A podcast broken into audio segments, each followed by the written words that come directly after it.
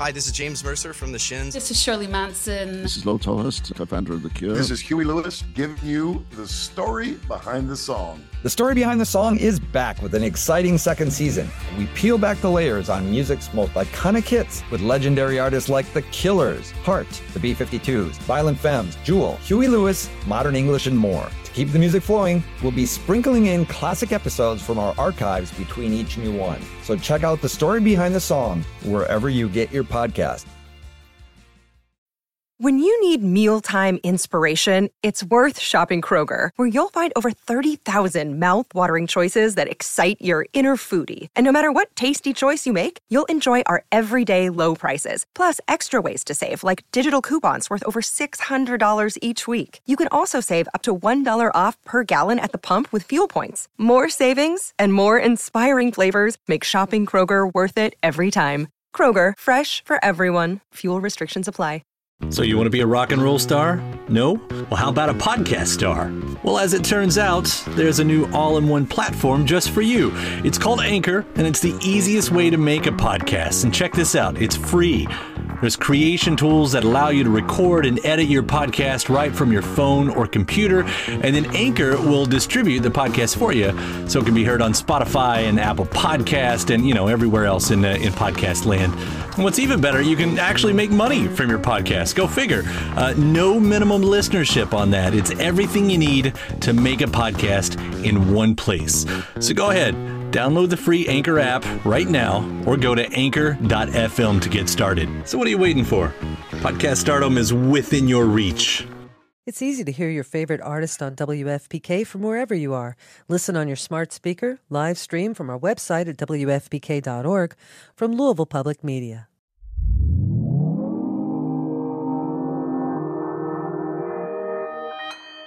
Consequence Podcast Network.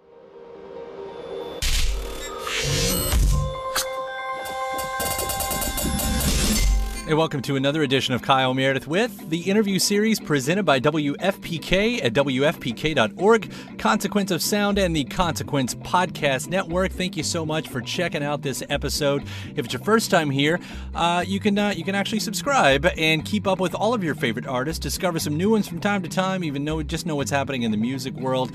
Uh, you can find us, of course, at all the major hotspots: iTunes, Apple Podcasts, Spotify, YouTube. And if you subscribe, you get three interviews a week: one Monday, Wednesday. Wednesday and Friday delivered straight to your preferred listening device. I'm Kyle Meredith, and today I'm going to be talking with my buddy Ani DiFranco. This time, she is part of a project called the Prison Music Project.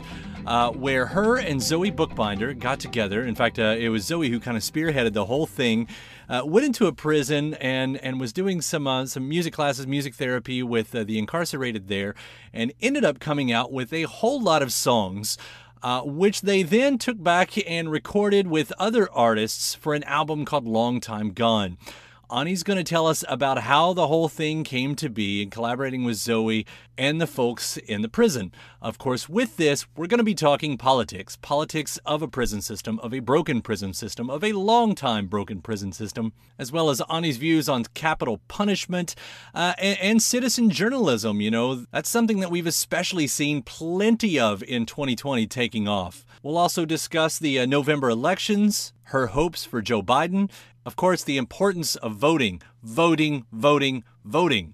And Ani's going to tell us about uh, the next part of the Prison Music Project, which uh, it looks to be a stage play. She'll have the rest of the details. Let's jump into this discussing the Prison Music Project album called Long Time Gone. It's Kyle Meredith with Ani DiFranco. Hey, good to see you too.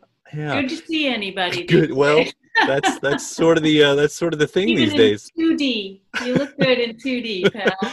like, of course, it, it's interesting that anyone's releasing music uh, during all of this.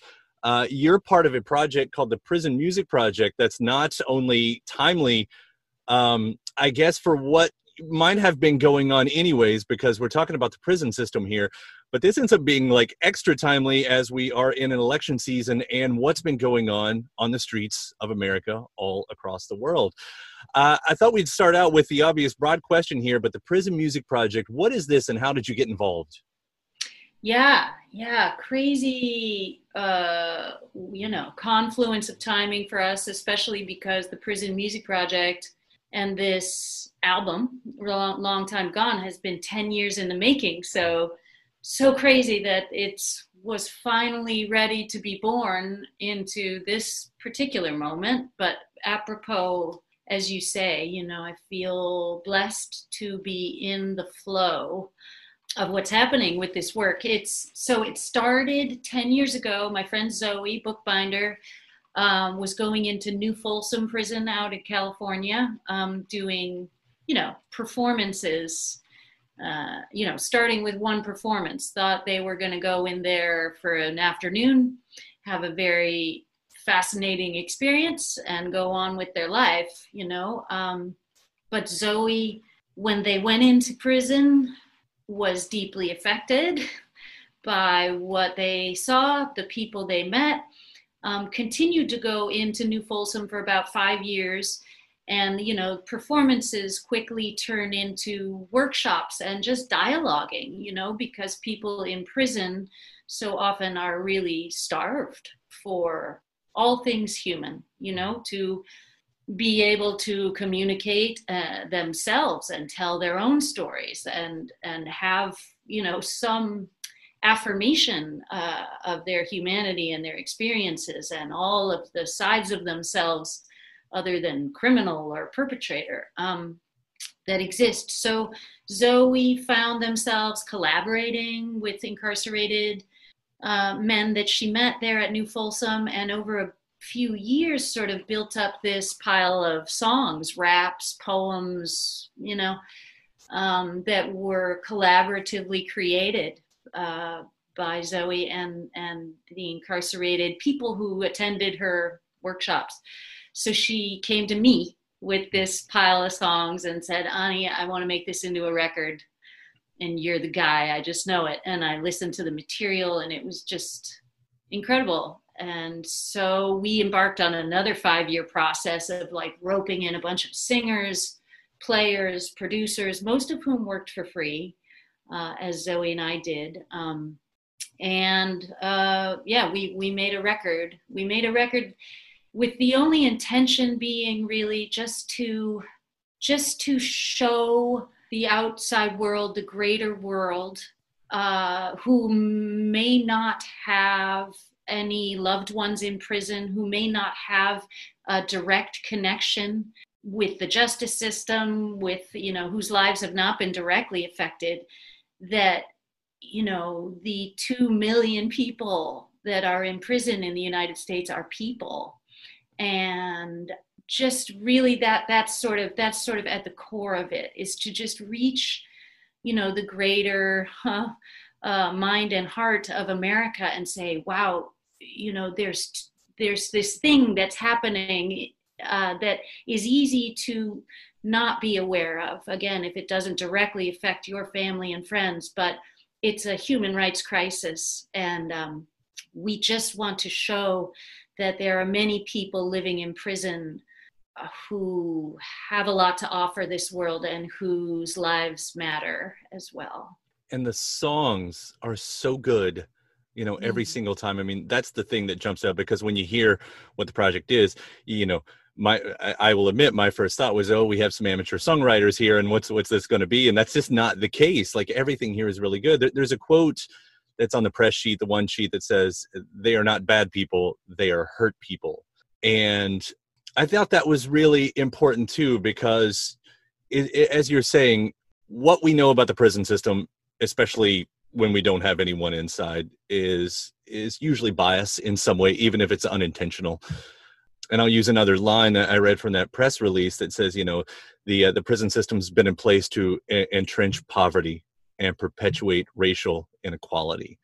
And that's the big deal there because there, as we hear now, there are so many people that are in the prison system for things that you shouldn't be in prison for.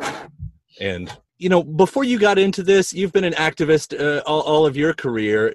Did you know much? Was this a big subject that you were, that you had dove into before? Yeah, it's kind of been a part of my journey from the beginning. I, uh, when I was very young, I discerned, like, you know, sort of teenager, early 20s, I realized that I am against the death penalty. You know, um, it occurred to me that killing even by even state sanctioned killing you know i'm i'm a i'm a pacifist. I don't think war is the answer. I don't think capital punishment is the answer. I think murder you know comes in many forms um, and that you know the state you know an execution basically what i learned you know as i started to get to know people who do anti-death penalty work and such you know that that the state killing somebody is not the end of a cycle of violence you know it's the continuation of it. And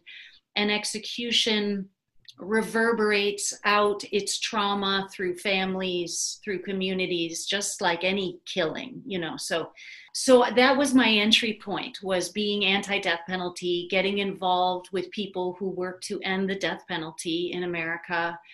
And uh, you know in those early days i think i accepted the idea that for instance life without parole is an is a humane alternative to capital punishment.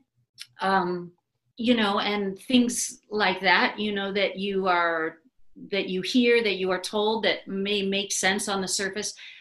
The more i be you know stayed involved with uh, people who do justice work people who do defense work i learned that life without parole as it's doled out just wantonly in this country can amount to the longest, slowest death sentence, the most painful death sentence a person can receive. And then, you know, the more that you stay involved with criminal justice, the more that you become very, it becomes very clear that justice is not blind, mm-hmm. you know, that justice sees color, sees race, very vividly, that justice sees class very vividly, uh, et cetera, et cetera. It's, it, has, it has all the social ills that the greater society has, you know, so it is not handed out evenly. It is not, you know, some people's, you know, basically, I think we all, it would be hard to deny that um, if you're poor and you are black and you kill one person, you make your life may be considered worthless and thrown away forever. And uh, if you are rich and you are white, you can maybe devastate thousands and kill thousands with your actions, with your lack of care and love and, and understanding of your connection to other people.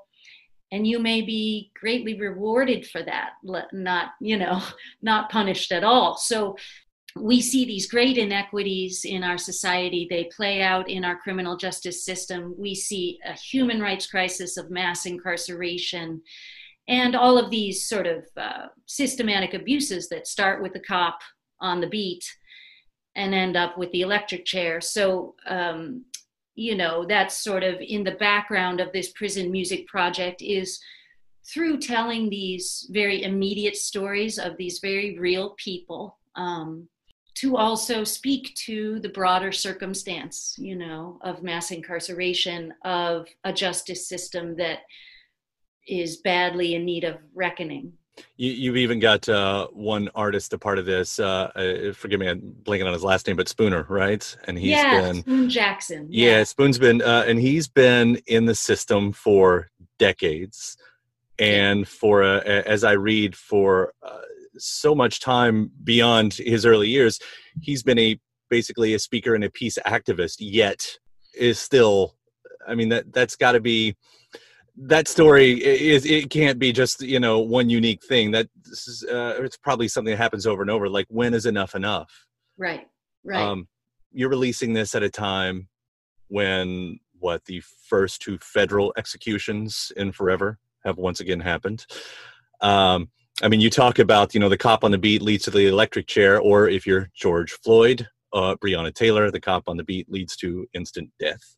I know this isn't lost on you all, and, and you're basically painting it out already, but releasing this now, was that part of the conversation? I mean, did you realize as it was coming out that this was going to be lined up in such a way? And, and what have those conversations been like? I mean, does the album speak to anything that you didn't expect it to? You know, it was the timing of the release had nothing to do with, um, you know, the the uh, the events in society around it. It was 10 years leading up to it was going to come out this June, and we were going to go on tour and and uh, play these songs in in real time for people and and talk to people about the project. It's a not-for-profit record, um, and the proceeds go to the Southern Center for Human Rights. So all of this was planned as a live in-person tour release. You know, your typical pre-pandemic uh, release. So um, then the way it all timed out was just extraordinary. I mean, I think it, it you know, just this um, civil uprising mm-hmm. against racial injustice, against the criminal injustice system. Um, so it just makes me feel reassured, you know, that it, you know, this kind of, I think when serendipity happens in your life, it means you're in the flow, you mm-hmm. know, that you are moving with how and with what you're meant to move with and that you know the universe is conspiring you know so i it just felt um not surprising that this was you know after 10 years of work that this was the stage that we you know rolled this project out onto and, and as a lifelong activist um I don't know. It must be nice to see the citizen journalism um, bit take off here because with cell phones, with live streaming, I mean, when you put when you put the power in the people's hands, I feel like I'm probably quoting something you've said in the past, just naturally here. I mean, but the balance starts to find itself. I mean, that's again, I'm asking as a you as the lifelong activist, you know, what's it been like to see this movement transpire in the way it has? Oh, I mean, just thrilling, just I mean, just hearing the words white supremacy come off the TV, come off, come out of people's mouths everywhere in mainstream culture. It's radical, radical stuff. I mean, in, in that it's not radical stuff. It's it's basic truth right. that has existed as long as our country has existed what is radical is to hear the words spoken beyond you know our lefty you know whatever the you know this the stereotype of the you know radical uh, communist you know you know however we are pigeonholes at lefty extremists who are really just for many generations trying to you know, stave the damage of mm-hmm. things like white supremacy, trying to speak to the reality, trying to address and evolve this country to be what it purports to be. So I find it really thrilling, you know, to hear white supremacy as a part of the dominant discourse, as a part of our lexicon now. And I think because I know that unless you can speak the words, you first have to say the words, you mm. know, to address the concepts and and therefore to evolve them to to to really become accountable so just the hearing of those words beyond the radical left is really uh, very hopeful you know and i and i I really do also hope that if we can start unpacking white supremacy and really addressing it, we are walking ourselves back to being able to say patriarchy, you know, mm-hmm. in on the TV and talking about it every day as though it's the fundamental power imbalance that is affecting everything. And from which we can simply not arrive at world peace you know so i feel like we're beginning to walk ourselves back as a society through you know uh, a lot of the um, delusions and into the reality that can help us really start to move forward. Right and especially uh, again uh, as we look towards november um, you know uh, not not to push aside the album right here but I, uh, again with the timing a lot of this speaks towards where we're going. Uh, I say that specifically in that the Democratic candidate uh, Joe Biden has promised that there would be a woman vice presidential candidate with him, and has even alluded to several times that he would uh, uh, consciously be a one term president. So to me, that's meant we're voting on her. That's who we're voting on this time around. I'm thrilled at the idea that, you know, uh, we may have our first female vice president, uh, of course, and uh, I am thrilled with the idea that Biden is approaching this uh, new um, challenge with humility.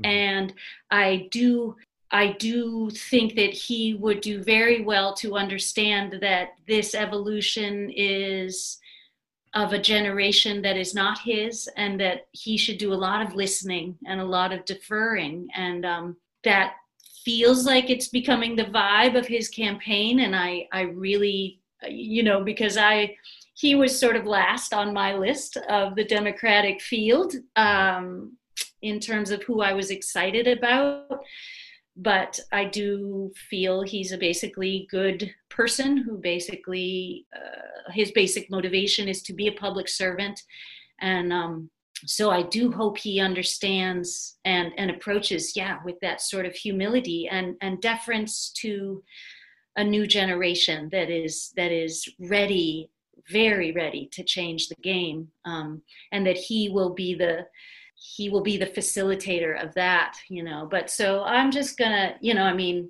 i guess i shy away from uh you know focusing on uh, individuals and personalities in politics in favor of you know broader concepts and mm-hmm. you know such as voting like i think right now what is epically important is to channel the righteous rage of the streets into the voting booths you know because we have nonviolent revolution at our fingertips you know it's called voter participation you know and i think if we all show up and we vote them out. All these people that we know to be extremely destructive to our liberty our freedom and our very democracy we can be the change that we seek you know? I think it starts with voting. So what what i mostly like to talk about you know in terms of voting is that it, i guess you know in recent years is to caution against the cult of personality mm-hmm. or even um, this sort of uh, recurring messaging that you hear about making your voice heard um, as though voting is a form of self-expression because I think it's very frustrating and disappointing as a form of self expression. I think that there are much more fabulous ways to express yourself that are available to us Americans. You know, you can go on YouTube and you know dance naked for the world it, you know and uh, right now um, so why would voting hold any sort of weight in that delicious need of people and experience to show themselves and who they are and their vision of the world. You know, you can write a song, you can do so many, you can dye your hair pink, or you can do so many fun things to express yourself and show the world yourself and put yourself out there. I think when it comes to voting, it would be expedient for us to talk about it in terms of a moment where we put ourselves and this hyper individualism and self expression that, that anchors our American culture when we put it down. And this is the moment when we recognize that we are a part of something bigger and that we have to serve it. You know, democracy is not a spectator sport and even if it's even if you don't get your ideal candidate who represents and embodies you and all that you want uh, i think that showing up with as a service to the collective even if it's not satisfying even especially when it's not satisfying and thrilling that is when you're really doing your job as a citizen even if you only get the lesser of two evils, the lesser of two evils for somebody living very close to the line is life and death. Mm. You know, so you do it not for yourself and for your self expression, but for all of us together. You always say it perfectly in, Oh, that I- there. And, and, you know, I'll point out, um, you know, it lines up when we started this series, it was the uh, Democratic primary day here in Kentucky when we started this live series on Consequence of Sound. And the debate, of course, that's going to continue to be the debate, I, I assume, for the next couple months is mail in voting. We had the highest voting uh, amounts that we've ever had in our history uh, for, for this kind of race. Uh, which just goes to show. And I want to tie that back around and, and close out here uh, again with the this prison music project and the album "Long Time Gone," because uh, I, I think the only thing we hadn't talked about here is part of the conversation is making sure these people that have been behind bars for whatever reason can vote. It seems like this is uh, and and this has it feels like it has more momentum than ever right now. But I mean, this is one of those things that could easily be a game changer for for so many states. You know, giving these people that voice again. Do you have a feeling if this is going to be something that um, is in place for this or the next election? I have a feeling of great hope.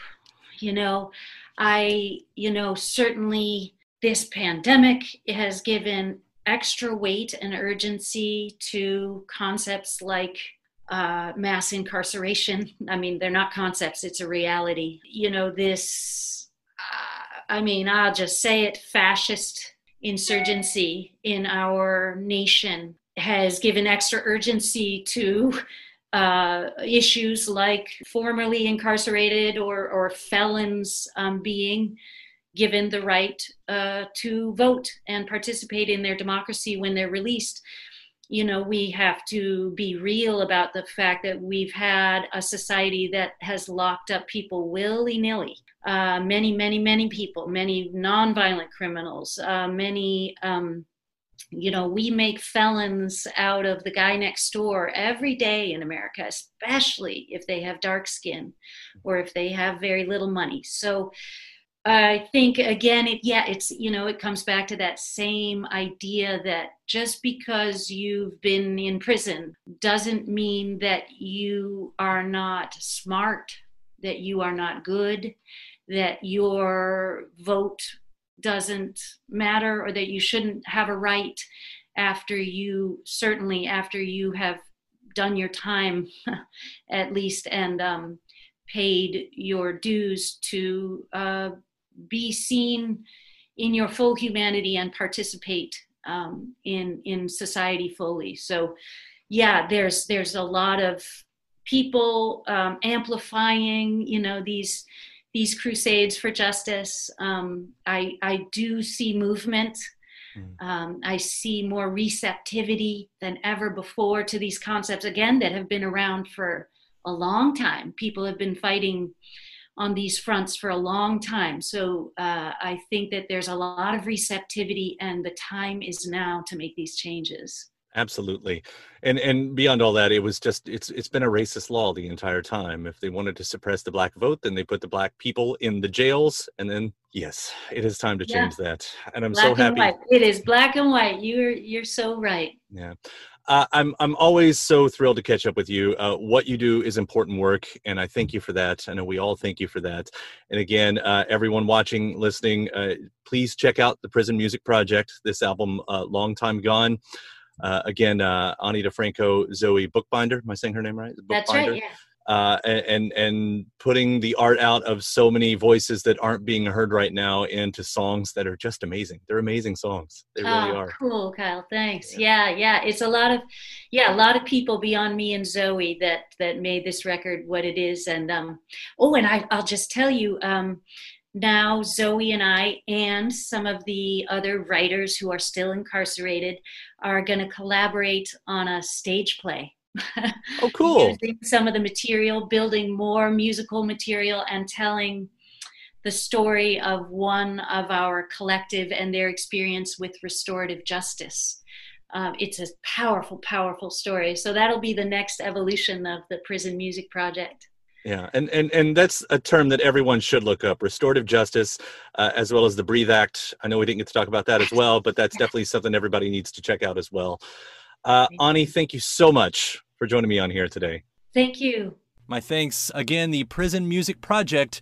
The album is called Long Time Gone. Now, Ani and I have caught up uh, plenty of times over the past few years, so I'm going to include uh, those three interviews here as well. And this first one goes back to 2018 when we were talking about the 20th anniversary of her 1998 LP Little Plastic Castles, the album's lyrical response to her popularity at the time, as well as producing for Dan Bern and appearing on King of the Hill. Uh, we also touch on the 25th anniversary of Puddle Dive and the news at that point of her autobiography. Part two of Kyle Meredith with Ani DiFranco. Hey, Kyle, it's Ani. How are you?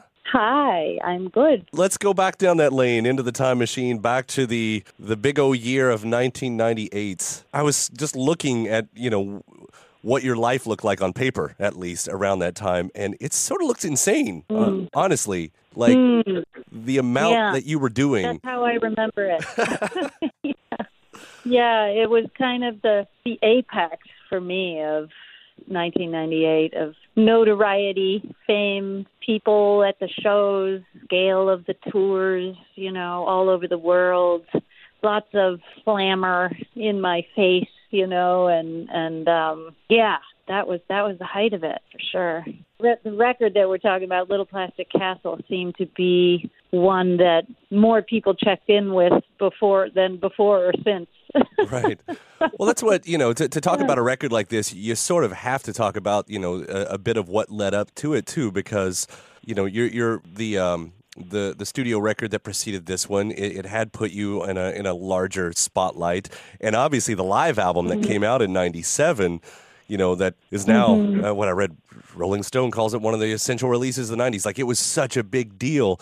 Was this was Little mm-hmm. Plastic Castles sort of a reaction to the success that was going on? Because lyrically, that's sort of how it sounds still. Yeah, totally. Yeah, you can hear the craziness of my life coming through the songs. In fact, I so yesterday when I knew I was going to talk to you, I was like, "Oh, what is that record? I don't remember that record." So, just for you, Kyle, I went to try to go listen to it. I was like, "How am I going to remember anything?" Listen to it. Go listen to it.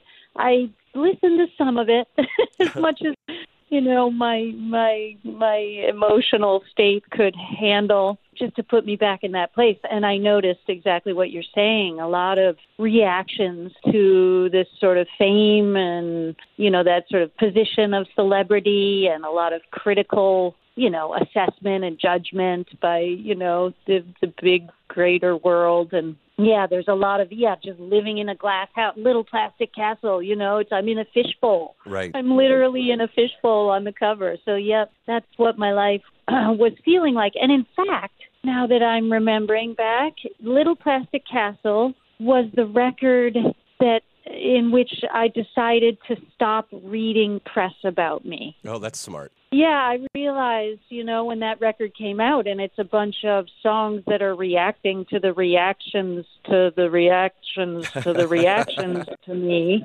I thought, well, this is an inward spiral. I just have to get out of it. And when that record came out, I I deliberately did not read the critical assessment of it and I and I've sort of never gone back to, you know, taking all of that in because it's just too overwhelming. Well, that's interesting then because that's exactly what the reviews of this record were about. It was the reaction to the reaction to the reaction to the reaction because oh, because, oh wow! because what a lot of them, they, it seemed like so many of them, and I apologize, I don't have the complete lyric in front of me, but it had to do with you changing the shade of your lipstick was not, you know, uh, suddenly a voice for all of womankind. You know, it, it wasn't like this movement mm-hmm. every time mm-hmm. that a magazine took a picture of you in a different, you know, style or whatever, and and that's what they centered it on. So yeah, it was. It was just this. Mm-hmm circle and circle. Yeah, I, I was I I was really struck at the time, and in retrospect, I I still am that when you get to that level of notoriety, like I was in in 1998, uh, people, and I don't know, maybe I'm unique, but the press sort of suddenly they assume because I'm famous now that everything I do is for the public. Everything is for them. Yeah, that this lipstick is my statement about something, about something, about an image that I'm projecting for them. You know, and I don't know if I'm just a simple person, simple minded, but I was still just living for me. Uh, that lipstick was because, I don't know, my friend said, hey, check this out. Or uh, it wouldn't. I I really wasn't doing anything for image or you know all of that was kind of not in my mind. I, I'm a little more ram, random about that and focused on my immediate, uh, my near and dear, and my friends and my life in front of me, and then the sort of the public reaction to all that and all of this meaning that was foisted upon every little detail of me all of a sudden was seemed kind of artificial. right. Like I can tell you, you know, growing up in rural Kentucky, that this is the album that was really my introduction to you. So it took a little while to get to me down Mm-hmm. here. And I can I can remember I was in high school and one of my best friends was sitting behind me and she said, You gotta hear this and she puts the headphones over my ears and it was the song Fuel. me oh wow. me not knowing any of the background of what we're talking about now, of course, there was no context of that. So it spoke to me in present day of everything else that was happening, Mm. you know, and, and I think that's uh, uh, that's probably what you're going to hope for. I mean, for songs for this specific to still find a way to relate, you know, to a 16 year old guy in, in the middle of Kentucky, that's that's no small feat. Oh, yeah, that's cool. And yeah, it's funny when I was listening back to some of the stuff yesterday, that record, I was another one of my memories of that album and that moment was that a lot of the audience that was familiar with me all along, you know, the, the sort of the core audience of, you know, feminists that, that had gathered around my work from the first album, that was the moment where they all said, sell out oh. you're a sellout now. You've gone commercial. And suddenly, Little Plastic Castle was too commercial for them, or it was a sign of that I was done. I was doomed to some, you know, rock star superfluousness. Or so, and I, I was listening to it yesterday, going, "Wow, this is yeah, you know, this is me selling out." Still pretty individual and quirky and specific to me, you know, listening back. Well, you know, sound wise, and I, I can bring that up with sort of that in mind because this was please welcome the brass. You know, here's the brass section, and, and Uh-huh. you hear a you hear a song like Deep Dish, which is basically a dance number, and I and that you know what I took from that, Yeah. you know, so when they hear that, they heard sellout. What I took from that is, you know, under all this pressure, it sounds like you still found a way to have fun. Yeah, totally. I mean, I had, you know, I had a big band, um, which means I was not touring alone anymore. You know, my early years were spent very solitary life, you know, traveling folk singer on her own a lot of the time or just with my drummer friend Andy. You know, so but at this point, my audience has grown, the venues have grown. I I had enough resources to hire a crew to help me out with sound and and then I've got a band around me now, so I've got friends. I'm I'm traveling around the world with friends, and and and we're having a lot of fun listening to music, experiencing the world together. So yeah, it was there was a lot of joy, even though there was a lot of sort of pressure and definitely downsides to that kind of celebrity. Do you remember writing that that song specifically, the uh, Deep Dish? Deep Dish, I, I kind of do. I, I can picture the bar in Chicago where it's sort of where the seed of the song came from. You know, I went went out to hear some blues. You know, at a uh, Chicago, you know, electric blues, and um oh yeah, first we literally had deep dish pizza, and then we went out to a blues bar and danced, and I was hanging out with my band and Dan Bern, a folk singer at large. Don't know if you know his Mhm, work, mhm. but yeah, and uh yeah, it was just yeah, you know, not not a deep meaning song, you know, but just a yeah, a reflection of a good time. Well, Dan Bern, you know, you know, I'll talk Yeah. about some of the other things that was sort of happening that year because, again, what a whirlwind of a period. Uh, you produced a Dan Bern record that year, as I read. Yeah. Oh, was it that same year? Yeah. Yeah. Yep. We were hanging out a lot, and he asked me, you know, bless him, to to produce his record that he had was writing at the time, and I, you know, I hope I did him justice. You know, in retrospect, I I think why, you know, I mean, I was. You know, I'm I don't come from recording and producing and mixing, but for some reason my personality was like, "Oh, I can do this. I don't need anybody," you know. And that's one thing. That's one thing to have that ethic with your own music, but then to step into the producing and mixing chair for somebody else that early on, you know, I mean, I hope I did Dan's tunes justice on that 50 50 eggs record. He's such a great songwriter and performer and You were also on King of the Hill in '98. Yeah, yeah. What, what, yeah, was, was it you that were? was the beginning and the end of my voiceover work, however. I do remember that. I, I remember the episode. I remember seeing it, but for the life of me, I can't remember what your character was at the moment. I think I was basically supposed to be me. It was a guitar teacher for Mm-hmm. That's what it. it was the guitar, you know, the young punky chick guitar teacher for the kid. Yeah. Yeah. Yeah. That's a nice classic episode. Uh, I'll also say somehow in all of this, you got married that year too. And that's maybe the part of this that sounds the most incredible that, you know, in all of this you went, and we're going to do this. Like, did that Yeah. did that play against uh, or with everything else that you were doing? Does did that sort of also seem part of the whirlwind? Yeah, I mean, fellow that I married had been touring with me for years. He was the first when I sort of got enough resources to hire, you know, a sound guy. That was what I desperately needed in life. You know, all those early years working with the house sound guy every night, it was a struggle, boy. They did not appreciate my ideas about the acoustic guitar. Everywhere I went, it just I made people angry telling them I want all the high end to go away and I want the low end to feel like a Mack truck.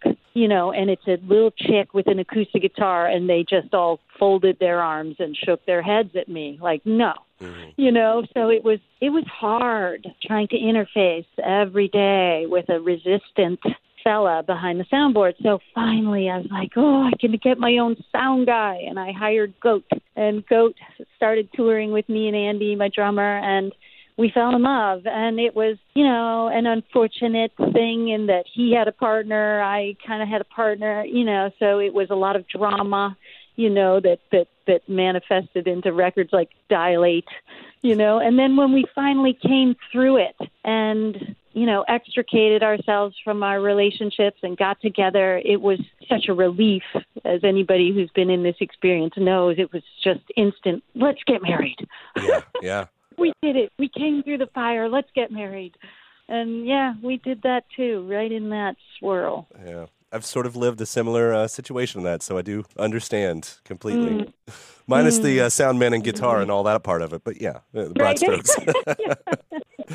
yeah so after all was said and done, Glass House ends up being Grammy nominated. I think this was your second time getting Grammy nominated at that point. So mm-hmm. I don't know.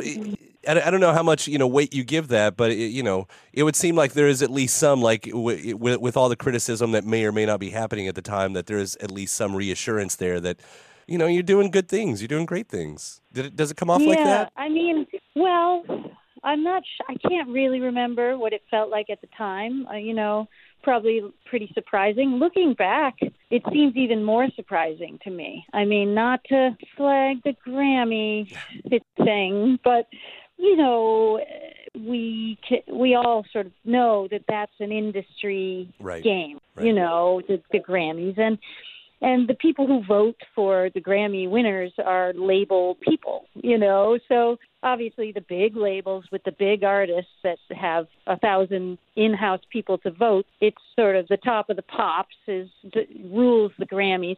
And for me to come totally from the outside with none of this, I don't know, to even be nominated in the sort of in the industry world when I'm not really in it you know, was kind of a coup. And so that was, yeah, it was definitely very affirming, you know, to be sort of recognized in that in pop culture, even though I was kind of a, an outsider coming in. Right. Yeah. I mean, I don't know who the heck nominated me. You know, who, who would, yeah, you know, I must have been. I must have been making a bit of noise out there. So. Yeah, and uh, and rightfully so, I will say. I want to bring up a, a couple of um, lyrics from actually a previous record, Puddle Dive, which uh, came out in '93 on its Oh, wow. 25th anniversary. But I, I was listening to that one too, and, and I heard "Egos like hairdos," and it has the line, uh, "The press will fatten you up and then dig in." And, and and I thought, how prophetic was that? That you hadn't yet exactly lived through that, you know, and yet you, you already had your sights on it. Yeah, it's funny, you know, I songwriting for me has always been kind of prophetic. Like I write things, I don't know, they just come from my little spleen and I write them and then sometimes I look at them and I think, what does that even mean? I don't know. And then, you know, a year or two later I I go, "Oh, that's what that means." you know? Yeah, that's I'm living it now. It's interesting how I that has happened. You know, to me, it just speaks to this kind of um, you know, other plane that art exists on or comes from, you know, that is sort of deeper than our conscious mind.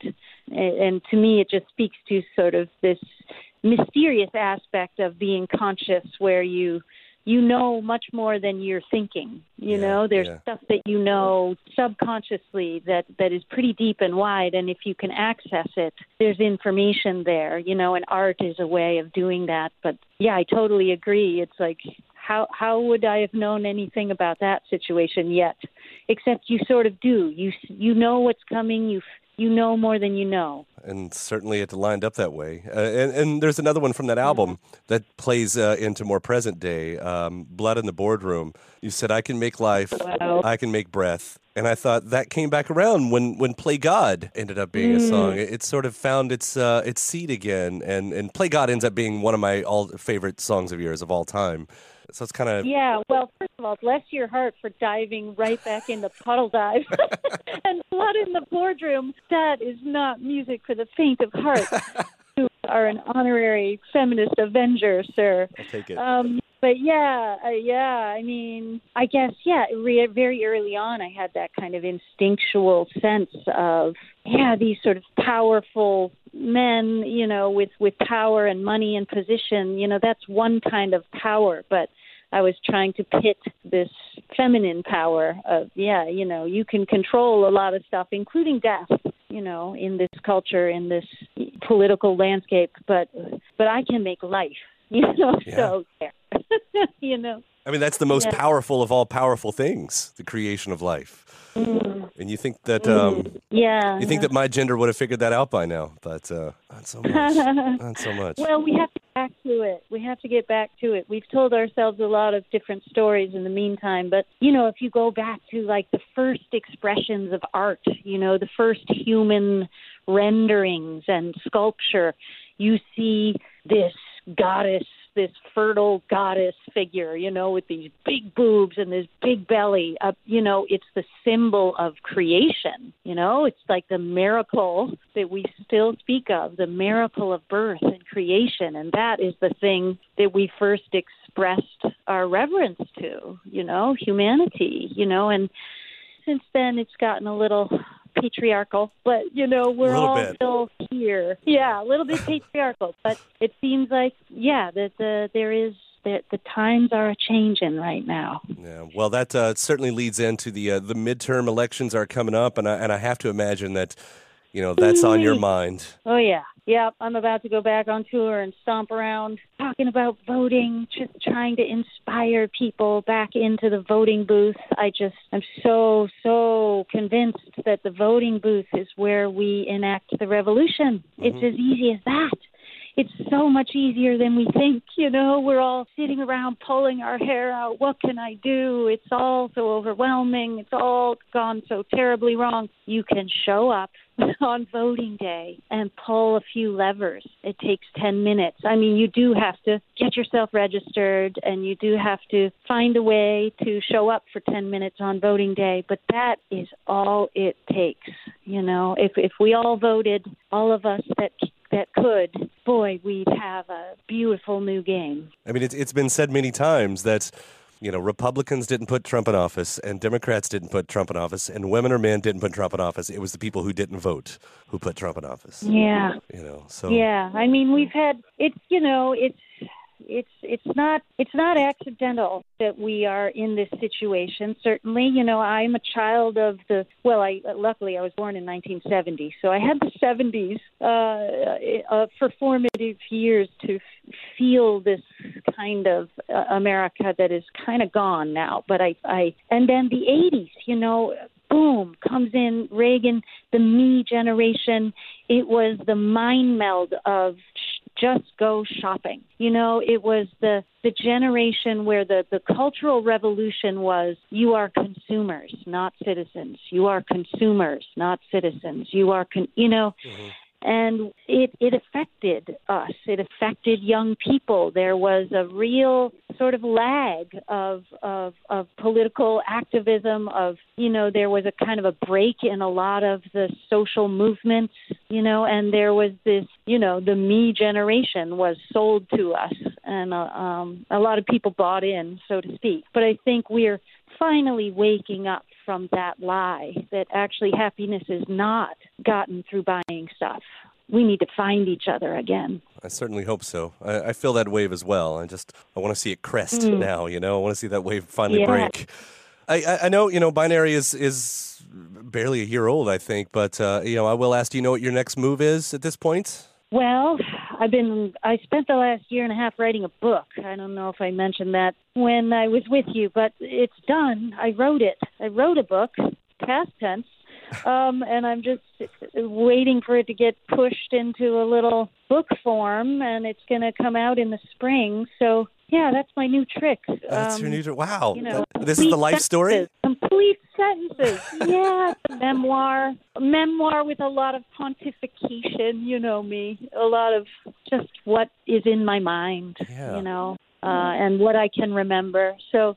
Yeah, it's sort of a lot of going back to the, you know, the era of Little Plastic Castle and the whole ride of the 90s, you know, from my seat on the roller coaster, you know. You've got a uh, you've got a hell of a story. I, I can't wait to read it and uh, and take that trip with you then. Yeah, Uh, that'll be a new trip for me, you know, going to bookstores. and, Right. I don't know what happens when you release a book, but it'll be a new a new game. Well, I can't wait to uh, to see that happen and, and to experience that as well with you, Ani. Thanks so much as always for uh, for doing this. Uh, you know, I'm always such a big fan, and I really appreciate it. Oh, Kyle, nice to talk to you always. Thanks so much to you. All right, Ani. Uh, we'll see you around. Thank you. All right, bye. All right, cool. Bye. A 2018 interview now. We'll go back one year further than that, 2017. This finds us talking about uh, her record Binary that had just come out, uh, writing about motherhood, going inward, her personal life. She had rekindled the fire that made her an activism force to be reckoned with for the past, you know, several decades. Uh, we got into reproductive freedom, criminal justice, all set to the rhythms and sounds that echoed her uh, New Orleans surroundings. Part three of Ani DiFranco. Hey, Kyle, it's Ani calling. How are you? Hi, I'm good. How are you doing? I'm I'm well. I'm uh binary. Yay! What a great record. Yay. Oh, cool. Binary, yay. Yeah, that's, that's a way to That's my favorite review. That's it. Yeah. That's you can put that on your uh your press sheet right there. Yeah, Binary. yay! Kyle Meredith. Is this? Uh, I I- I don't know if you keep count. Is this album 19 or 20? Because I've seen it both ways, and one seems like a big milestone. Oh, oh really? 'Cause Yeah. somebody said 21 to me the other Oh, day. see? So obviously counting is not for the artistic, Mm, the none of us. creative. exactly. I don't know. I'm I'm going to go with 20. I like the round number vibe. All right, and we can keep saying 20 until it's not, if it if we need Until to. it's true, because it's the age of say it and it is true. Right. I guess the way to, to start then is is kind of looking back at that last album because it almost seemed like you were afforded, I don't know, a quick breather with the last record as, as far as, as tackling things and, and, and there was some things on there, mm-hmm. but but the bigger picture stuff and, and maybe now it was time to get back, I don't know, on the warpath. is is that yeah. accurate? Yeah. Yes, I think so. Yeah. I mean, yeah, the album before this one came, you know, over the span of a baby coming into the world and then having an infant in my life. So that's just naturally an inward looking time. You know, you're just grappling with, you know, wiping butts and and nursing and all of that stuff. And then you come back out into the world, you know, the ebb and flow of life. Right. And there's so many targets for subject matter uh, at, at this point. I mean, do you let them Really? come to you or do you do you go hunting and, and start chiseling? Like how do, how do I mean, I yeah. guess I'm yeah, I mean, I guess I'm blessed with like an overactive spleen. I don't I don't know if blessed is the word. but I'll tell you every eastern medicine, you know, healer person that I've ever seen, you know, like Chinese doctor, you you the, the first thing you do is stick out your tongue and the second thing that happens is they say, "Oh, you don't sleep." mm, you worry. Your spleen, your spleen, poo, pow. I'm like, yep, that's me. So, you know, things just affect me. And many of them are, you know, outside of my personal sphere. I've never really been able to draw clear lines, you know, between my personal life and the life of my society. It seems like I'm always perilously in step, you know, right up to and including this recent, uh, you know, implosion. Everything is upside down. Nobody knows what happens next, and and the time is now to to talk, to address, to to act. Yeah, it's still. I know a lot of these songs were, you know, they were written before the election, uh, w- which seems to be the case with with a lot of artists. So, I mean, at that point, it's not like the conversations weren't already there. They just hadn't become as Mhm. heightened as they are now once the record is out. I mean, isn't it one of those things where you're writing these songs, the election hasn't happened, so you're pulling off campaign rhetoric and, and just the issues of the day, which there were more than enough, you know, Mhm. things to tackle. But but suddenly it, it all does happen, and this album, unfortunately, has to make even more sense. Yeah, right. Yeah, I mean, like, yeah, a song like Play God, you know, like you say, these issues are always happening, you know, like reproductive freedom for women. Hello, mm-hmm. Mm-hmm. today? How about tomorrow? How about, you know, so I write this kind of anthemic song about reproductive freedom as a civil right, which is how I see it. And and I think I'm under the impression that this song will be coming out in the first year of you know our first female president you know our first female in the oval office.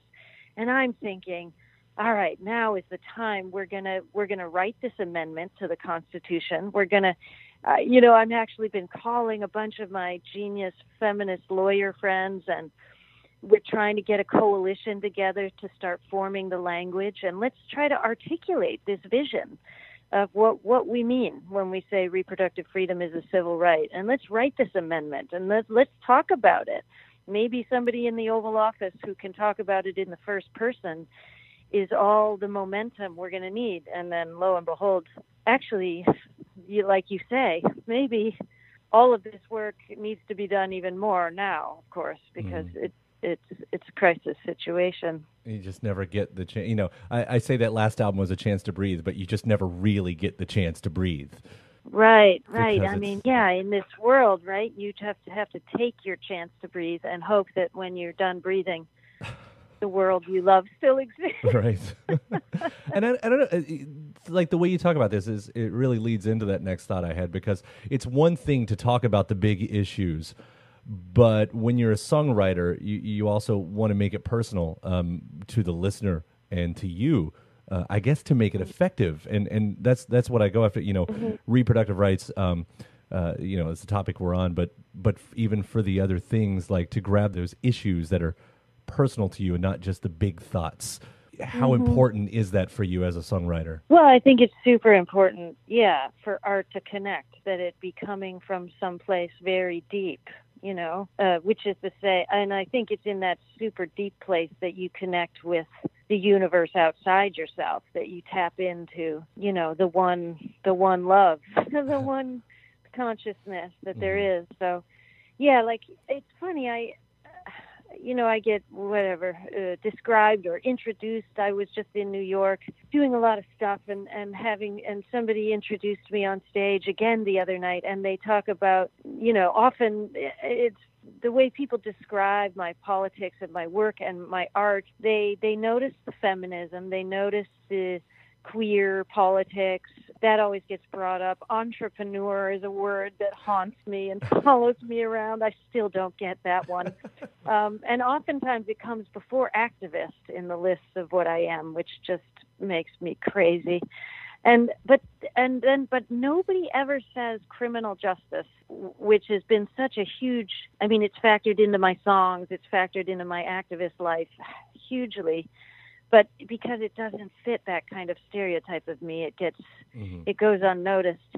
But um yeah criminal justice is something that i've been uh, made aware of very early on because my manager was a criminal defense lawyer before he was my manager. And all of his friends and all of the community of the anti-death penalty and um, prisoners' rights stuff. And on this new record, there's a song, Terrifying Sight, which is very much about that, about the criminal injustice system in our country and mass incarceration. And, and it's also very personal because, well, I have a friend now who's on who's who's was given a life in you know uh, without parole sentence at the age of 19. Um, I met him through this record that I've been working on for years called the Prison Music Project, which is going to come out later this year, and it's all songs written by dudes in prison, most of them lifers. And the one that I sang on the record is by this fella Spoon Jackson, and he's become my pen pal, and we talk on the phone all the time. And he's been living in a cage for 39 years for a murder he committed when he was 19. But even guilty as he was of the crime, um, you know, he's a completely transformed human being. He has paid his debt to society many times over. He's a peaceful very thoughtful, beautiful human being now with no recourse for mercy. It's just and and it and it you know like like we're talking about very personally directly constricts my heart to have him as a friend and to just feel what it must be like to be him Right. and living in a cage and no there's no no one will recognize your humanity or your you know your your need to to be to be free now um, after having you know evolved and and really rehabilitated uh, which is supposedly the idea of prison so anyway yeah it's like you gotta you gotta you gotta care about things and and take them into yourself and live them and feel them with people and then you can write about them that way Yeah, yeah. I didn't know that part of the story, and and and you're right. I mean, as soon as you said that, that's that's exact same thing that I thought. Is like y- you put them in there, and, and everyone says to rehabilitate them, but they don't ever want to see them again. mm.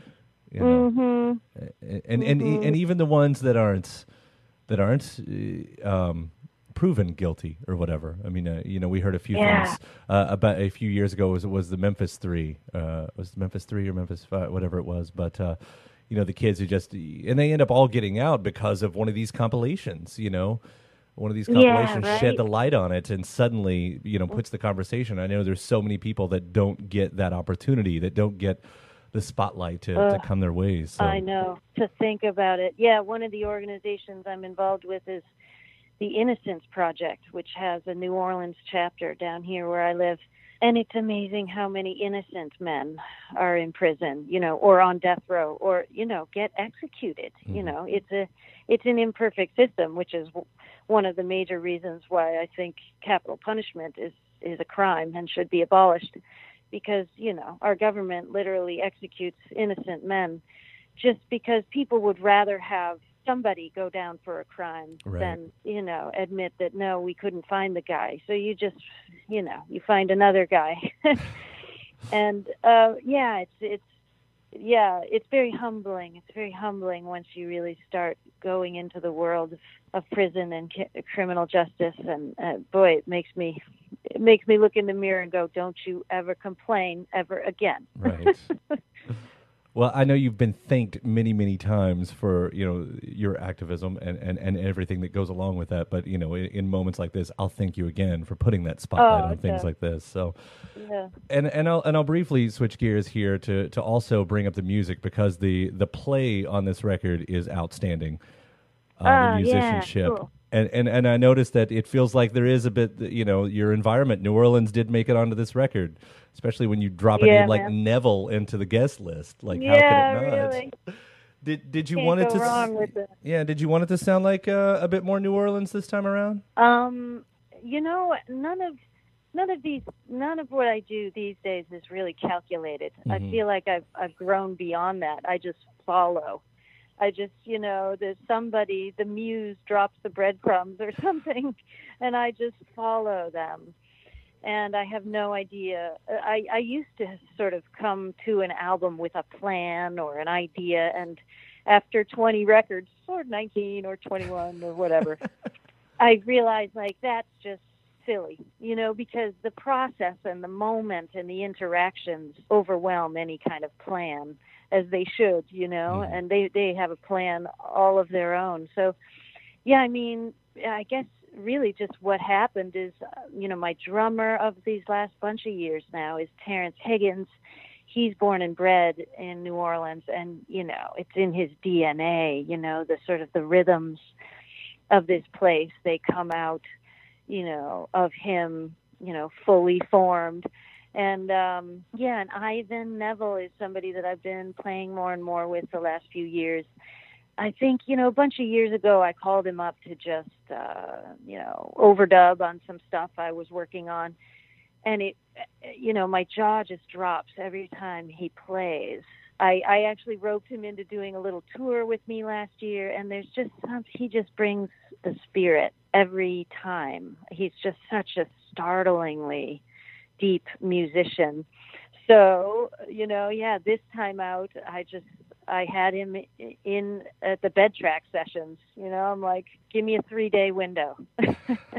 I want to make a record with you, you know. So, Ivan and Terence are you know, right there along with Todd Sickafoose as the sort of the bed, the beds of this record. So there's that's two thirds New Orleans right there. hmm And it, it, it does it. The, the guest list is fantastic, and it makes for Yeah. a really really good record. I'll, I'll go ahead and say again, yay binary. So it's uh, yeah, cool. I'm pretty, I'm pretty yay about it myself. I mean, you can't go wrong. I mean, that's my my oblique strategy worked for me at least. You know, inviting all these killer musicians and elevated spirits into the party with me on this record. It's like how could I how could I not love it too? right.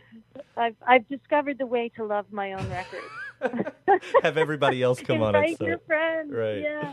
I think that's a motto for life in general. So Yeah, amen. invite your friends. All right, Ani, it's so great to talk to you again. Um, well, hopefully we'll see you around these parts in Louisville eventually. But uh, if not, have a great uh, have a great summer. Oh, Kyle, thanks. So nice to talk to you too. All right, I'll see you. Take All care. right. All right, bye. okay. Bye.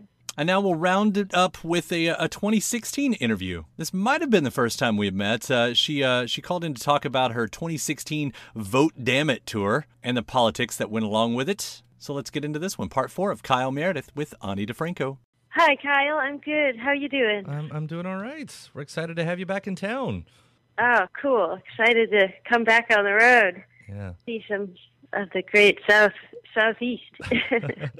That's good. Well, we are excited to have you uh, back up here in Louisville for the uh, the vote. Damn it, the vote. Damn it. I, it's there's a certain Right. you have to hit on that. The vote. yeah, Damn it. yeah, that's right. Get in the spirit. yep. Uh, yeah, I mean, we I started doing um, vote damn it themed tours. Um, I think in 2000, and then again in 2004, and just you know trying to get uh, voter participation or, or or help you know inspire a conversation about if we don't participate, then you know. c- corruption and and very undemocratic things ensue. And, and it's more Yeah, than I- what you're talking about is more than just the presidential race, too, right? Uh, Yeah, exactly. I mean, that of course is as crucial as ever right now. We have we can't complain that we have two shades of gray to choose from because we really do have a, a stark difference between our presidential candidates, but also we have so many congressional uh, races that are you know as important and you know we've we've all seen i think in the obama years that even the most well-meaning president is sort of powerless if you have a a congress that's stacked with extremists and roadblockists you know so That's in a- order for us to get anything done and move this country forward i think we have to take all these races real seriously Yeah, I don't know if you've followed uh, Kentucky politics at all, but uh, we're having our own problem when, for the governor race, I think only 20% uh, of folks showed, uh, showed up. Yeah. Yeah. I mean, and meanwhile, I think if we all just knuckled down and exercised our right to vote, you know, which was the the, brilliant thing about the first rounds of of vote damn it tours that we did years ago, which we've we haven't got revamped, so I shouldn't even talk about it. But there was a, a great slideshow in between the sets that talked about voter history, and you look for a minute at how hard fought the right to vote is was for so many people. And then the idea of squandering it becomes that much more ludicrous. You know we're blessed to live in a democracy and you know we should jump at the chance to empower ourselves and and make our our own choices and make the government really represent us. You know i I, I was looking up the Kentucky races, you know, in anticipation of talking to you, and I didn't really delve deeply into the candidates. Uh, but the first thing I noticed was in the Republican column how the funding of the campaigns was five, six the times as much as in the Democratic categories, you know. So that right there is uh, a red flag, you know. It just shows us how much we have to counteract with our own energy the power of money and business. Yeah, it, it seems a lot of the time, you know, uh, it, it comes down to apathy on a lot of people's parts, which you know for what you're doing out there seems the perfect sort of inspiration because because I would assume like you know the crowd that you're talking to is, is probably on your side uh, uh, of the dial. Yeah, yeah. You know, so you know Uh-huh, maybe you know yeah. I, I wouldn't really call it preaching to the choir because it's not that you're Mm-hmm. because it seems like what you're trying to do is inspire those people to take those ideas, those exactly. like-minded ideas, and run with it. yes.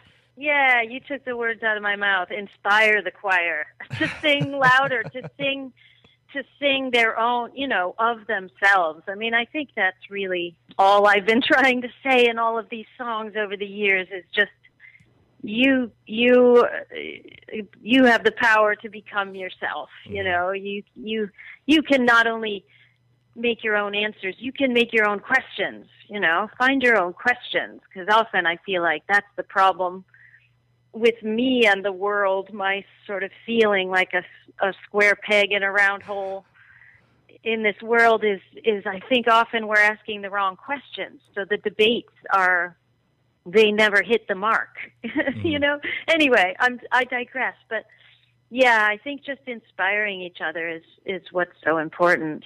If you make yourself stronger then people will come to you.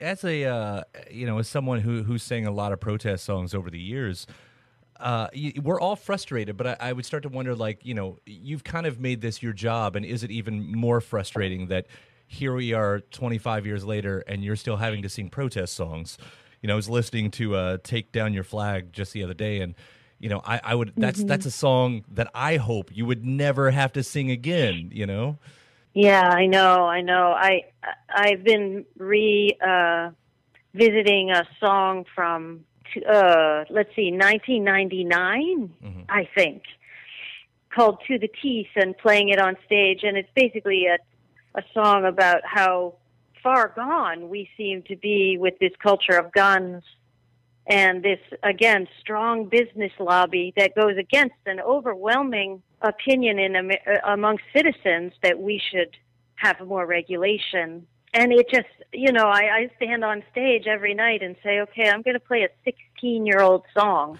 when the violence the gun violence seemed overwhelming then and it's amazing how we acclimate and and and deny and excuse it's yeah it does get kind of hard sometimes to to keep trying to feel it all and um you know be present in it all Yeah, I would. Um, you know, I don't think it's too personal here, but I know you have kids, and and you know, Yeah. as as a protest singer, like, how do you talk to your kids about what, like Orlando or or, or any of these? Like, do, is there a conversation that you're having that you're that you're putting out there for them? I mean, my oldest is is only 9 so you know she uh, is not privy to the daily news. Um, but we, you know, things have started to come up. You know, like we went to a, I brought her to a protest and uh, against you know police brutality in New Orleans and. And you know, she, mommy, what does "hands up, don't shoot" mean? And you know, what is this about? And it's started an ongoing conversation about racism and it, it's so it's you know it just uh, it having kids you know it makes it puts it all right into the ludicrousy that it is you know Right. trying to explain something like racism to a child is like you know just the yeah it's the most ludicrous and sickening act as a parent I never thought of it. Like I, I have a son, and he's the same age uh, as your daughter, and I, I kind of go through, but I've never Uh-huh. thought of it in that exact same way right there. Like because it is when you're explaining, it's like this is insane that this exists. yeah I'm having to say this. yeah and then and then you're afraid that you're beginning the process that we were Mm-hmm. talking about or i you know with guns where of, of acclimation to to insanity you know accepting i mean that's one thing that i try to hold on to in my life and in my work is that is that initial outrage I felt as a young person about things like war. You know, I just seemed uh, inexcusably insane. And you know, I, I want to hold on to that feeling. I have a song somewhere along the way about, you know, I will maintain the truth I knew naturally as a child. You know, and you want that for your kids too. So it's hard to explain the actual world. And and now looking back on your, your last record with Allergic to Water, you know, you, you're you, as you talk about, you know, holding on, trying to f- regain these feelings and everything, but but in a in a in a totally different sense, like you are in a different part of your life than than you were then. Allergic to Mhm. Water isn't you know the standard protest album. It's it's sort of a love album. It's got very sensual moments on it, Mhm. even sexy moments on it. All, you know, all of this musically. You know, when you're when you're Ani DiFranco and you're a protest singer, but you it seems like you're in a period of your life where maybe you want to be something else. Oh, yeah. Well, I just am something else, like you have noticed. You know, it's, I had a, a baby, you know, that's three now, but over the course of making that record, I was pregnant and then I was, had a newborn, and that's certainly a time when you go inward, you know, as a family, as a, and, um, so the, yeah, there's a lot of songs that come from inside that bubble, and over the years, you know, my life takes different shape like anybody's life. And sometimes I'm looking outward and I'm addressing my society, and sometimes I'm going inward. And it used to be, you know, that people would jump on me immediately for changing one degree left or right, you know, and but I, I, at least I hope that over as time goes on, that people, you know, understand uh, for me as well as for themselves as we get older, you know, that things ebb and flow, that the things that you're paying attention to shift and where you're putting your energy shifts and, and that's as it should be, you know. Right. Does it ever feel like though that uh, maybe that you're dragging your history with you at times when you don't want to? Oh, it does sometimes, you know. But I, uh, it, it's it's pretty easy for me to come back to a place of gratitude. You know, Yeah. I, I look around and I think, wow, I have a cool job. It has its downsides, but if you ever hear me complaining, smack me. Well, uh, it has been uh, just two years since Allergic to Water, but I've I think I read that your new album is sort of done. Yeah, it's sort of done, exactly. Who knows now that I'm on kid time how long the last 5% takes, but um I'm hoping to have it done in the fall and maybe out in the new year. I Mhm. thought it would be out in this year, but that's looking a little squeezy. but yeah, it's there. The songs are there and um there's there's a lot of I guess whatever. It's my grab bag of big big P politics there's a lot of things that I have a strong desire to engage society about. um, uh, maybe you know now my kid is is out of diapers, so I'm back in the ring. Well, what about the sounds? Because you're always kind of playing with with sounds. Uh, you know, wh- which are Oh, catching yeah, your this- songwritings these days. well, this new record has a lot of great players on it. That's the really standout thing that's going to be happening here is my band is so amazing these days with Todd and Terence who will be with me in Louisville. Mm-hmm. And then Ivan Neville plays on half the record and Jenny Scheinman, this beautiful violinist and others. I sort of made a few phone calls this time around and reached out to I I realized I have all these incredibly talented friends, you know, I mm-hmm. should call them and so there's a lot of uh little guest appearances on this new record too, which are pretty cool.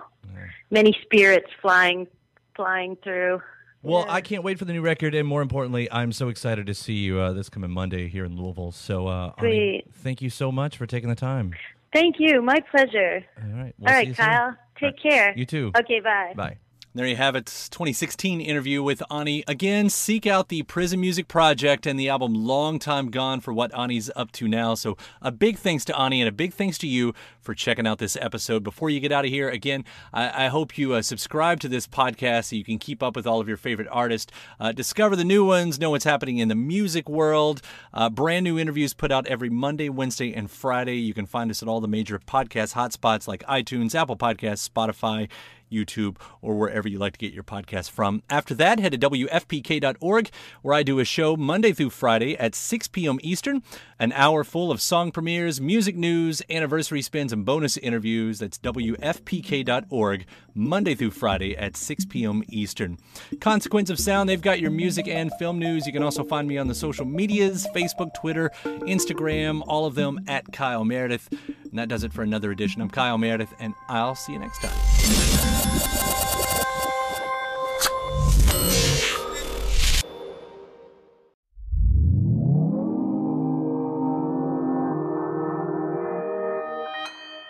Consequence Podcast Network. I'm Leo Phillips, host of This Must Be the Gig.